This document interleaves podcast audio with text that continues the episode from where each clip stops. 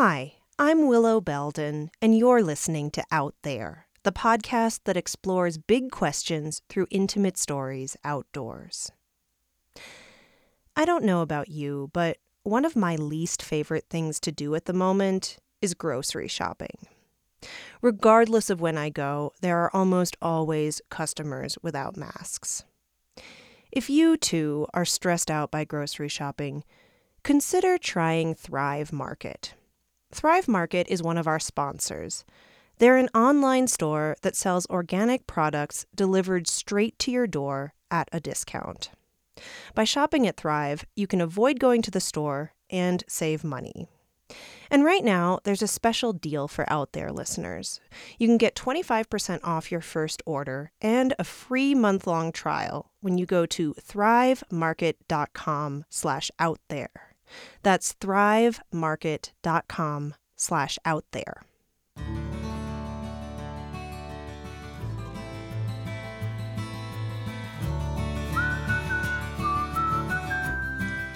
Have you ever had a part of you that you felt you had to keep secret? Something so deep and personal that you simply couldn't reveal it to anyone? On today's episode, we have a story about hiding, about knowing that the person you are doesn't match the body you're born into, and about finally taking a leap of faith despite all the risks. Natalia Luderman has the story. And I should note that this episode does reference an assault at one point. It comes up around minute 20 if you want to skip past it. Also, stick around at the end of the episode for some LGBTQ affirming resources if you need them. I'll let Natalia take it from here.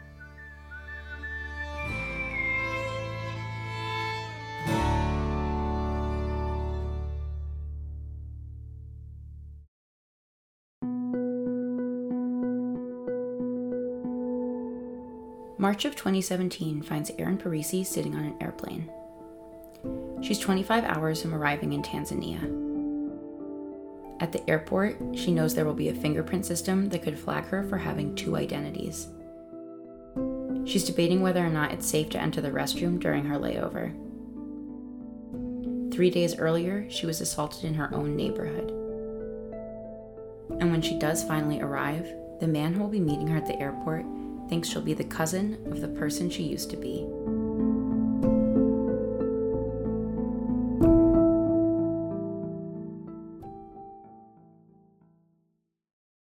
Climbing Mount Kilimanjaro, where Erin is headed, and which stands at more than 19,000 feet, is hardly supposed to be a walk in the park. The summit attempt can take up to a week of climbing at grueling altitudes with finicky weather conditions. But the things Erin is truly worried about start well before she even reaches the base of the mountain. Because Erin has already been here. She has already summited Kilimanjaro before.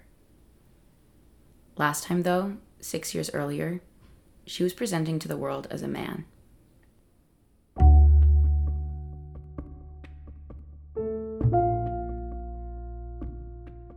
The question of Erin's gender had been an internal struggle for her since she was six years old. Even then, before she really had the words to describe it, she understood that she had been identified as a boy at birth, but that the description and the accompanying way people treated her just didn't fit. Erin was a girl. But as surely as she understood that she was a girl, Erin was beginning to realize that she didn't have control over her own gender expression. She was, after all, growing up in a house with four brothers, in a small town with small town gossip. She used to mow lawns to make some money and then ride her bike two towns over to secretly buy makeup and clothes that allowed her to feel like herself. And for years, it was only in these small, stolen pockets of time that she allowed herself to just be a girl. Given what I saw about how trans people or how difference was treated in my town, I knew that presenting as um, and and and fully manifesting, you know, a female identity as a as a child or teenager or pre-teenager was not a possibility. And it's no wonder she felt that way. The 80s brought whispered comments from her neighbors surrounding the AIDS epidemic and the LGBT community. somebody's cousin or brother who had moved to New York and wasn't mentioned anymore. And then came Hollywood of the 90s. The narrative that was built in Hollywood was that, you know, it was you know you had this this Ace Ventura where like I, re- I remember this scene in Ace Ventura you know it was everybody's favorite movie in my high school. It came out. Everybody thought it was hilarious. Jim Carrey was huge. And you know he outs the trans woman in the end of the movie by ripping her clothes off in front of like all of the the whole police of you know there's like the Miami Dade Police Department, or the Fort Lauderdale Police Department or something. And he just tears her clothes off in front of everybody and exposes her body.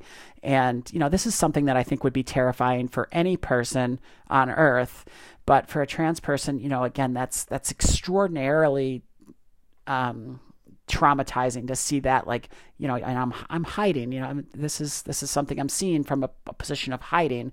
And uh and you know everybody in the room pukes because they all kissed her. So you know not only am i hiding i'm realizing that i need to hide because the most disgusting thing that can happen is you would possibly come in contact um, and and kiss a, a trans woman.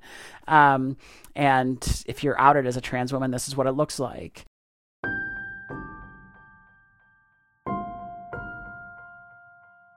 So she put off coming out. She put off telling her friends and family that what they were seeing on the outside, this man they thought they knew, didn't match who she really was. My notion was if I can put this off one more day, I'll I can avoid it. And uh, truthfully, you can't you can never avoid yourself you can't avoid who you are so in this 30 year time frame um, between kind of when i knew what was going on and when i finally came out you i, I tried lots of things i think um, to to substitute for a genuine you know self um, expressive experience. So what I was doing was, you know, a lot of times, you know, you're I would kind of embrace that just like if if I can have some time to myself to manifest and be myself and be seen and, and see myself, then that's enough. And and some days it was and some weeks it was and, and, and other times it wasn't. I was always trying to find a way to um, you know, kind of solve my soul and and put, you know, some sort of um, you know, just find a way to hide just a little bit longer. And I, I, I, I guess I lasted three decades. Um, you know, it was hard. In those three decades, though, Erin built a life, even if it was a life in a man's body. She graduated college. She found mountaineering and outdoor sports.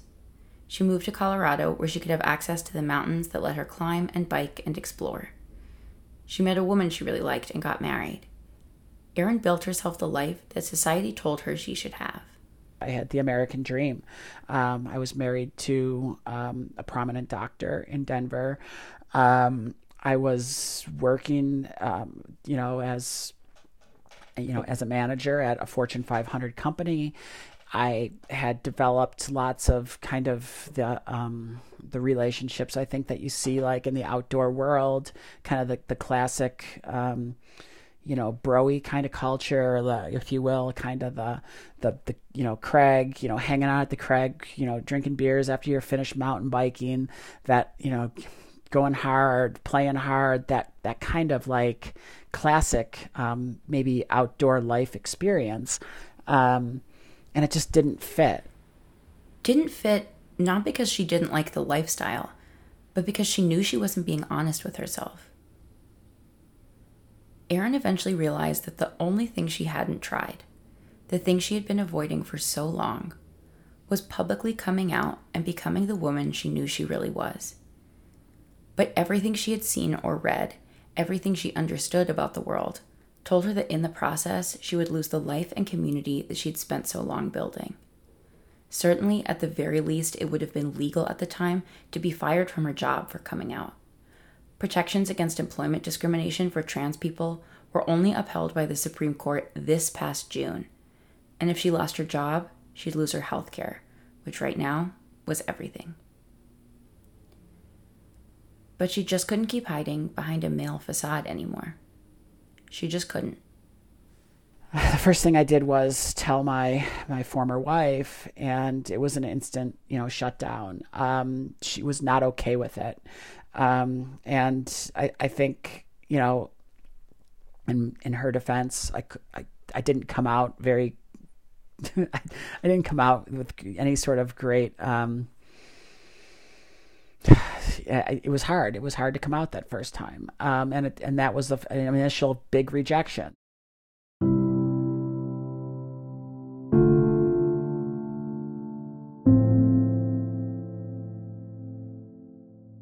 They started divorce proceedings almost right away. It would be another two to three months before she felt ready to try coming out to anybody again so the divorce became yet another secret to keep. But slowly, gradually, one person at a time, she began to tell her friends and family. And to her surprise, most of them were really supportive. I really um, started to realize that I was wrong. Um, I had thought that I would lose all of these people that I loved and cared about, and that they would reject me. And um, that's on me because a lot of them accepted me, and they were totally, um, totally validating of my existence. And some of our friendships got stronger. Um, a lot of our friendships changed for the better, and um, you know, ultimately I had viewed them as somebody that might not be tolerant of me as a person, and quite the opposite. They were they were the opposite. They were a source of strength. So.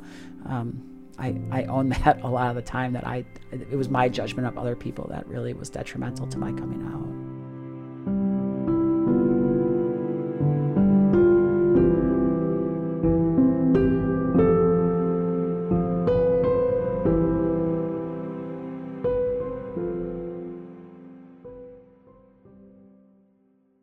So, no more hiding from anyone, not just close friends.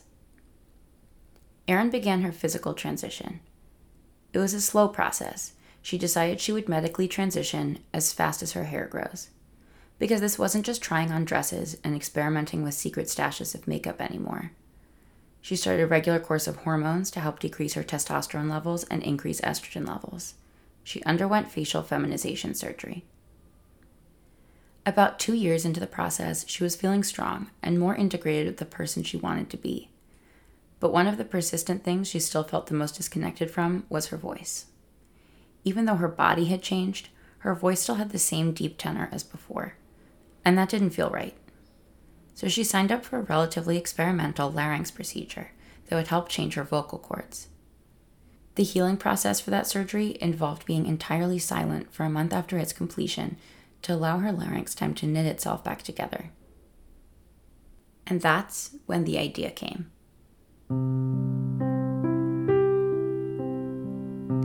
She was sitting in silence, unable to speak for herself, but surrounded by so much love.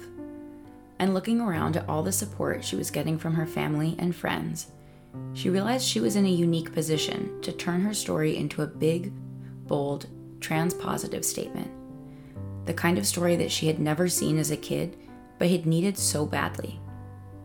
Instead of the, the narrative that we always see, which is like trans death and trans violence and trans, dis, you know, just like discrimination, I decided that it, it, I would ch- I could change that narrative. Before Erin transitioned, she had done a lot of adventure travel and mountaineering, and she wanted that back. So I said, you know, let's climb to the highest point on every continent and show the world that I will not hide in the shadows and that I won't have my voice um, pushed into the gutters. And I'm going to proudly be seen and have my voice heard from that highest point because I believe that that's where trans people belong. And so the Seven Summit bid was born. Erin is going to get herself to the highest point on every continent and stand proudly, waving the trans flag, and prove to herself as much as anybody else that she deserved to be there. If she pulled it off, she would be the first known trans person to climb the seven summits. Nobody has ever been able to climb to the highest point on every continent as a trans person, and there's a reason for that. There's a lot of reasons for that. Mountaineering is an incredibly privileged endeavor one that requires huge amounts of time, money, and physical ability, and community support which many trans people don't have. For all the challenges she had already faced and that she knew were ahead, Erin recognized that she had a lot of privileges when it came to things like class, race, and background. She was determined to put that privilege to good use, though, and do something meaningful with it. She was going to give this everything she had.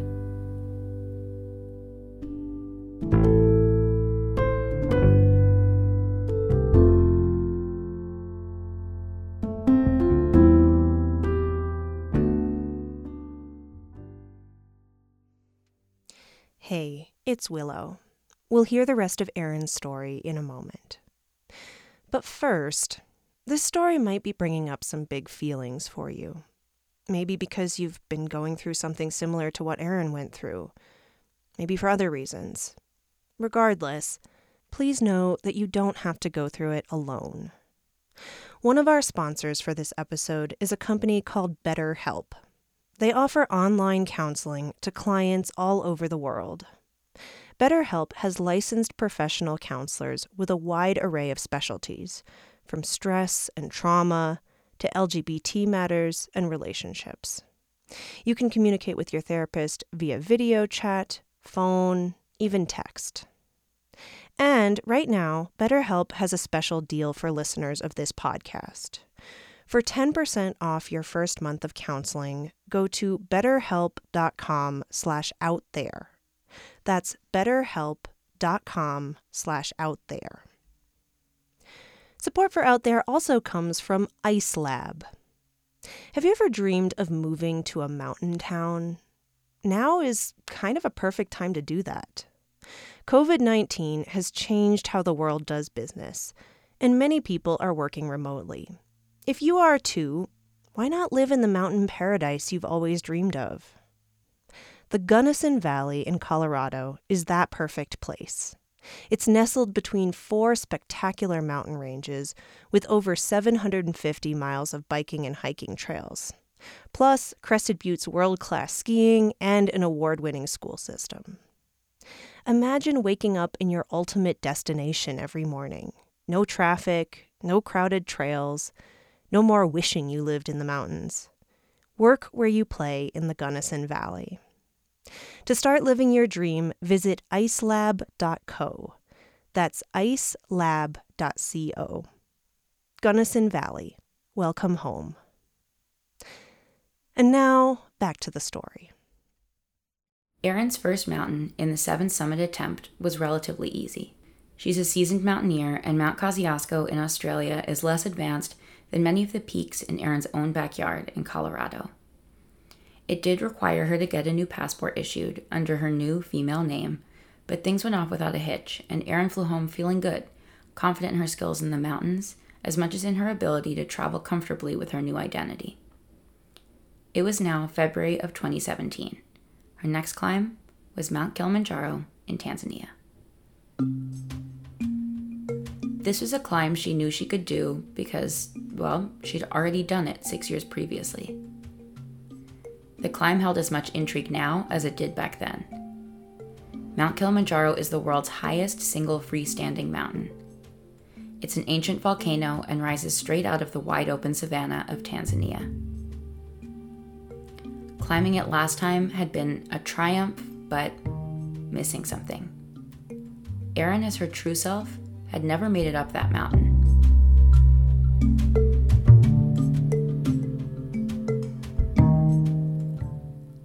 Here's where the risk factors started piling up. Fresh off an expensive divorce and transition, she was looking to book the trip with as few extra costs as safely possible. You're required to hire a local guide to climb Kilimanjaro, and Erin still had the contact information of the guide she had used previously.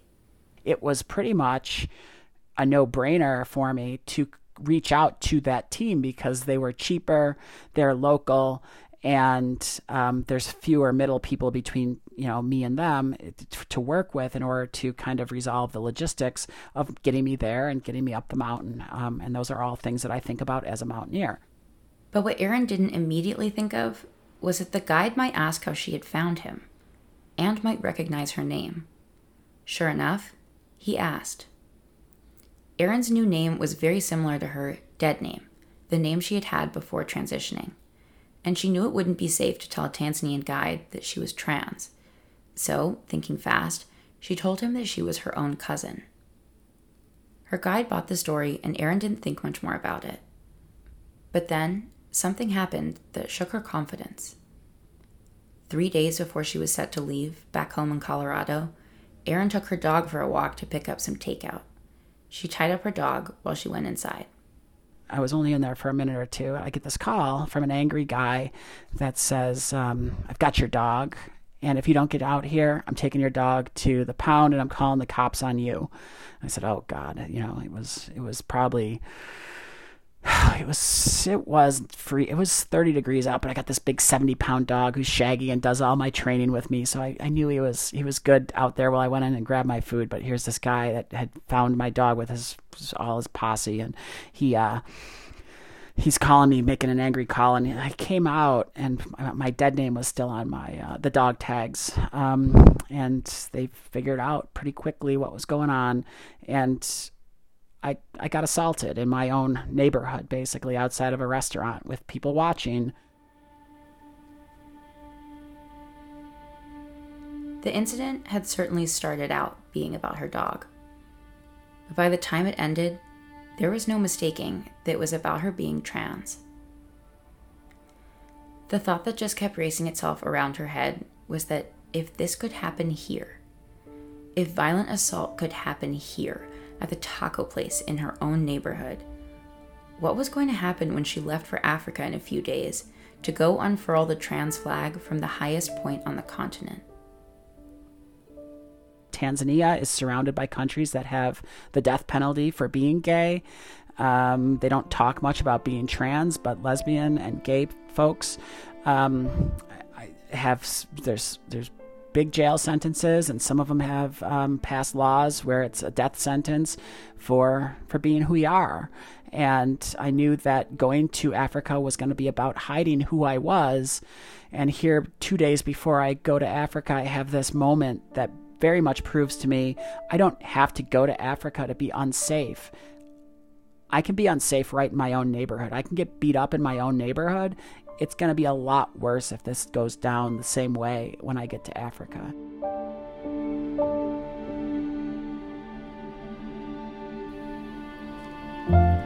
Erin rallied some of her support system around her and decided that she was still going to make this climb happen. This climb was going to be proof to both herself and the world that this authentic life she was building, the life she'd risked everything for, was worth it.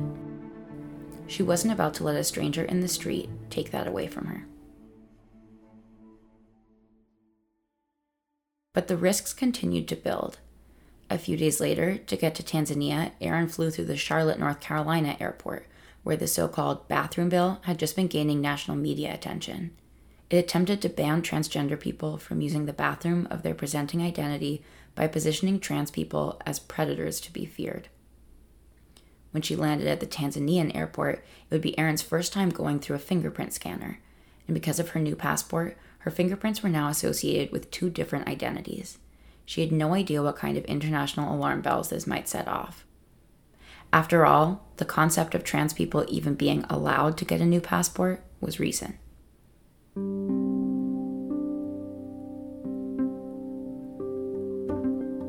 In the end, Erin made it to Tanzania safely. She went through customs without any trouble and went to look for her guide.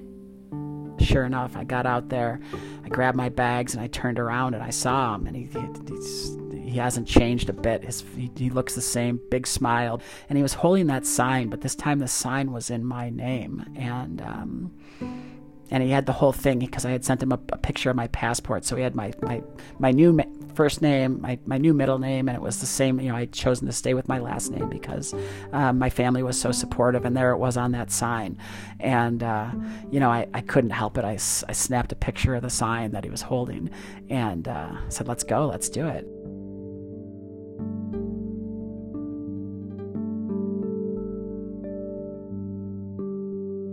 The challenges were by no means over, but now at least they were the same challenges that everyone faces on Kilimanjaro. It rained every day. her tent leaked. She also experienced for the first time what it meant to be truly treated as a woman in an outdoor sport, and found that she was being dismissed and discounted at every turn by her crew. She was told she'd need to have a bodyguard come with them this time for her protection, and that she'd have to pay for the additional person. And then, when she finally got to base camp at 16,500 feet, Erin got food poisoning. But she hadn't made it this far to tap out just before the summit. We left at 10, 10 o'clock at night or 12, midnight, whatever it is. You leave pretty early so you can see the sunrise. And it's all about seeing the sunrise over the savannah and at the highest point in Africa. And um, started climbing and started feeling strong again. And um, I got to the top and I was on the way up. It was this contemplation for the whole several hours that it takes to get from base camp to the summit. And it was, um, you know, am I going to pull out my trans, the, my banner? I have a, a, a trans banner that, um, it's, it's, it's got the pink and the blue colors and the white and it's just a logo. But um, am I going to bust that out and and and let it be seen as the sun comes up and in front of that that wooden sign that's so um, so iconic on top of Kilimanjaro? And you know I, I didn't know if I would or I wouldn't because I know that my personal safety is still attached to the fact that I'm not being seen um, as a trans traveler. And you know it's it's kind of counterintuitive because here I am wanting to climb the highest point in Africa and be proud and be seen for who I am, and here I can't be proud and seen for who I am because there is some danger in that, and showing that flag and that banner could possibly out me. But when she finally got to the summit, her choice became clear you know, I, I just couldn't contain myself. I got to the top of that mountain and the sun was starting to shine, and it was just a snowfield. Um, and we were high above, and the you know the, the clouds were covering the the, the savannah, and uh, you could look out and just see for so far. And I said, I'm going to do it. Uh, you know, this is the highest point in Africa, and I'm going to be proud of who I am and proud of everything that I overcame to got to get here and um, I took out that banner and I said, I don't care who sees it. That's that's it. I'm taking it out and I'm showing it. I'm only going to be with this team for another, you know, 24 hours or 48 hours until I'm off this mountain. And I busted out that flag and uh, let those colors fly over uh, Africa, knowing that, um, you know, it wasn't the safest place to do it. And and there it was. I finished my Kilimanjaro climb um, seven years after climbing it, um, kind of in a different lifetime.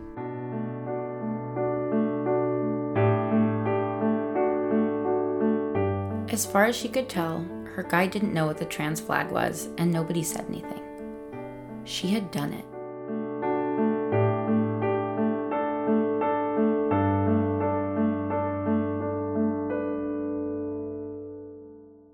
But that didn't mean it was smooth sailing going forward.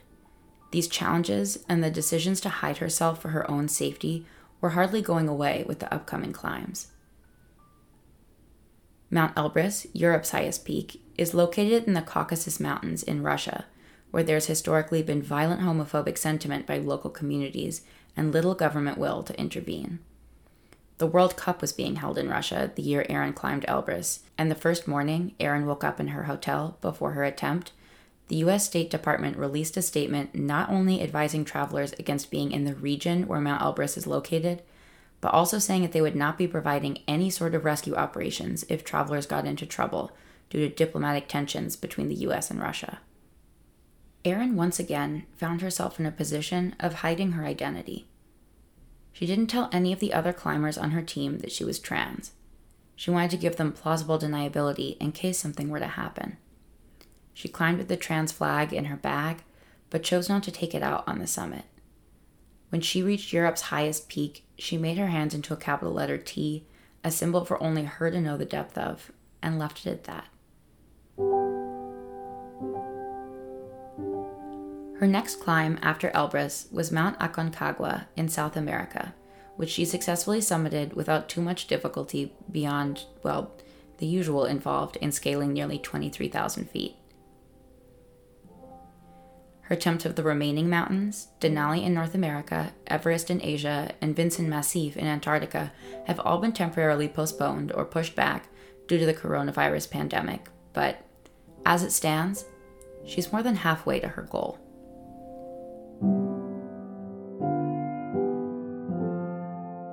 When I see climbing to the tops of these mountains, I see it as a place to be seen and to be proud and to stand in places where there's nothing left to cast a shadow on you. Erin knows that she'll probably continue having to make calculations about her safety for the rest of her life. There might always be places where she can't safely share her full story. But whether or not she chooses to wave the trans flag at the summit, when Erin stands at the world's peaks, she does so as herself.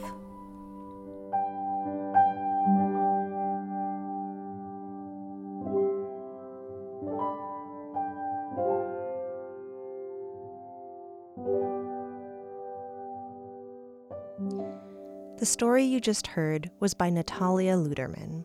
Natalia was one of Out There's summer production interns. She lives in North Carolina.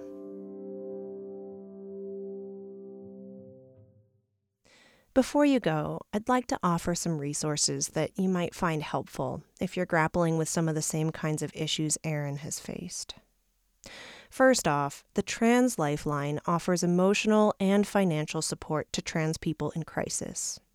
It's a hotline for the trans community by the trans community. And they also offer financial assistance for things like legal name changes. Their phone number is 877 565 8860, and you can also find them at translifeline.org. In addition, the Trevor Project offers crisis intervention and suicide prevention services to LGBTQ people under the age of 25. Their phone number is 866 488 7386, and they're online at thetrevorproject.org.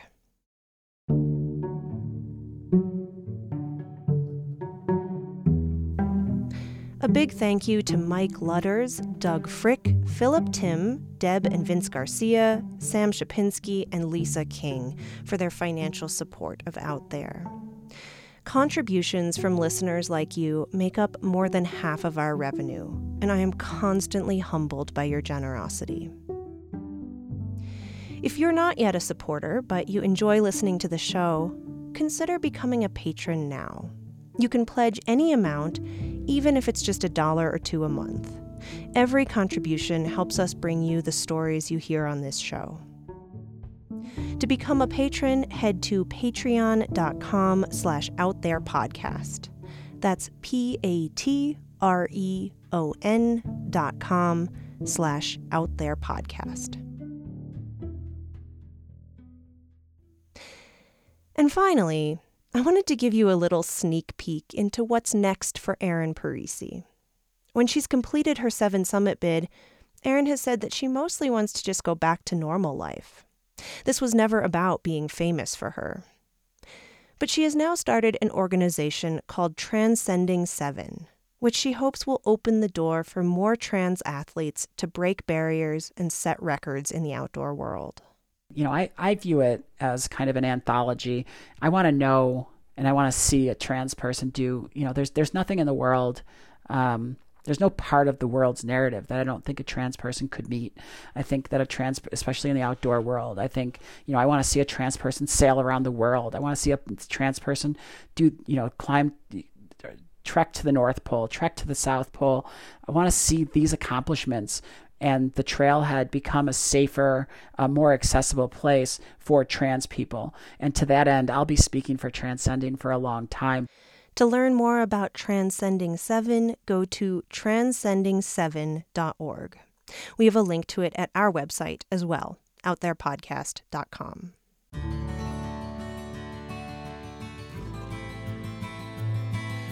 That's it for this episode. Our strategic advisor is Alex Eggerking. Our audience growth director is Sheba Joseph. Jessica Taylor is our advertising manager. Our interns are Natalia Luderman and Margaret Warner, Stephanie Maltrich, and Kara Schaefer. Our ambassadors are Ashley White, Tiffany Duong, and Stacia Bennett. And our theme music was written by Jared Arnold. We'll see you in two weeks, and in the meantime, Go vote and have a happy Halloween.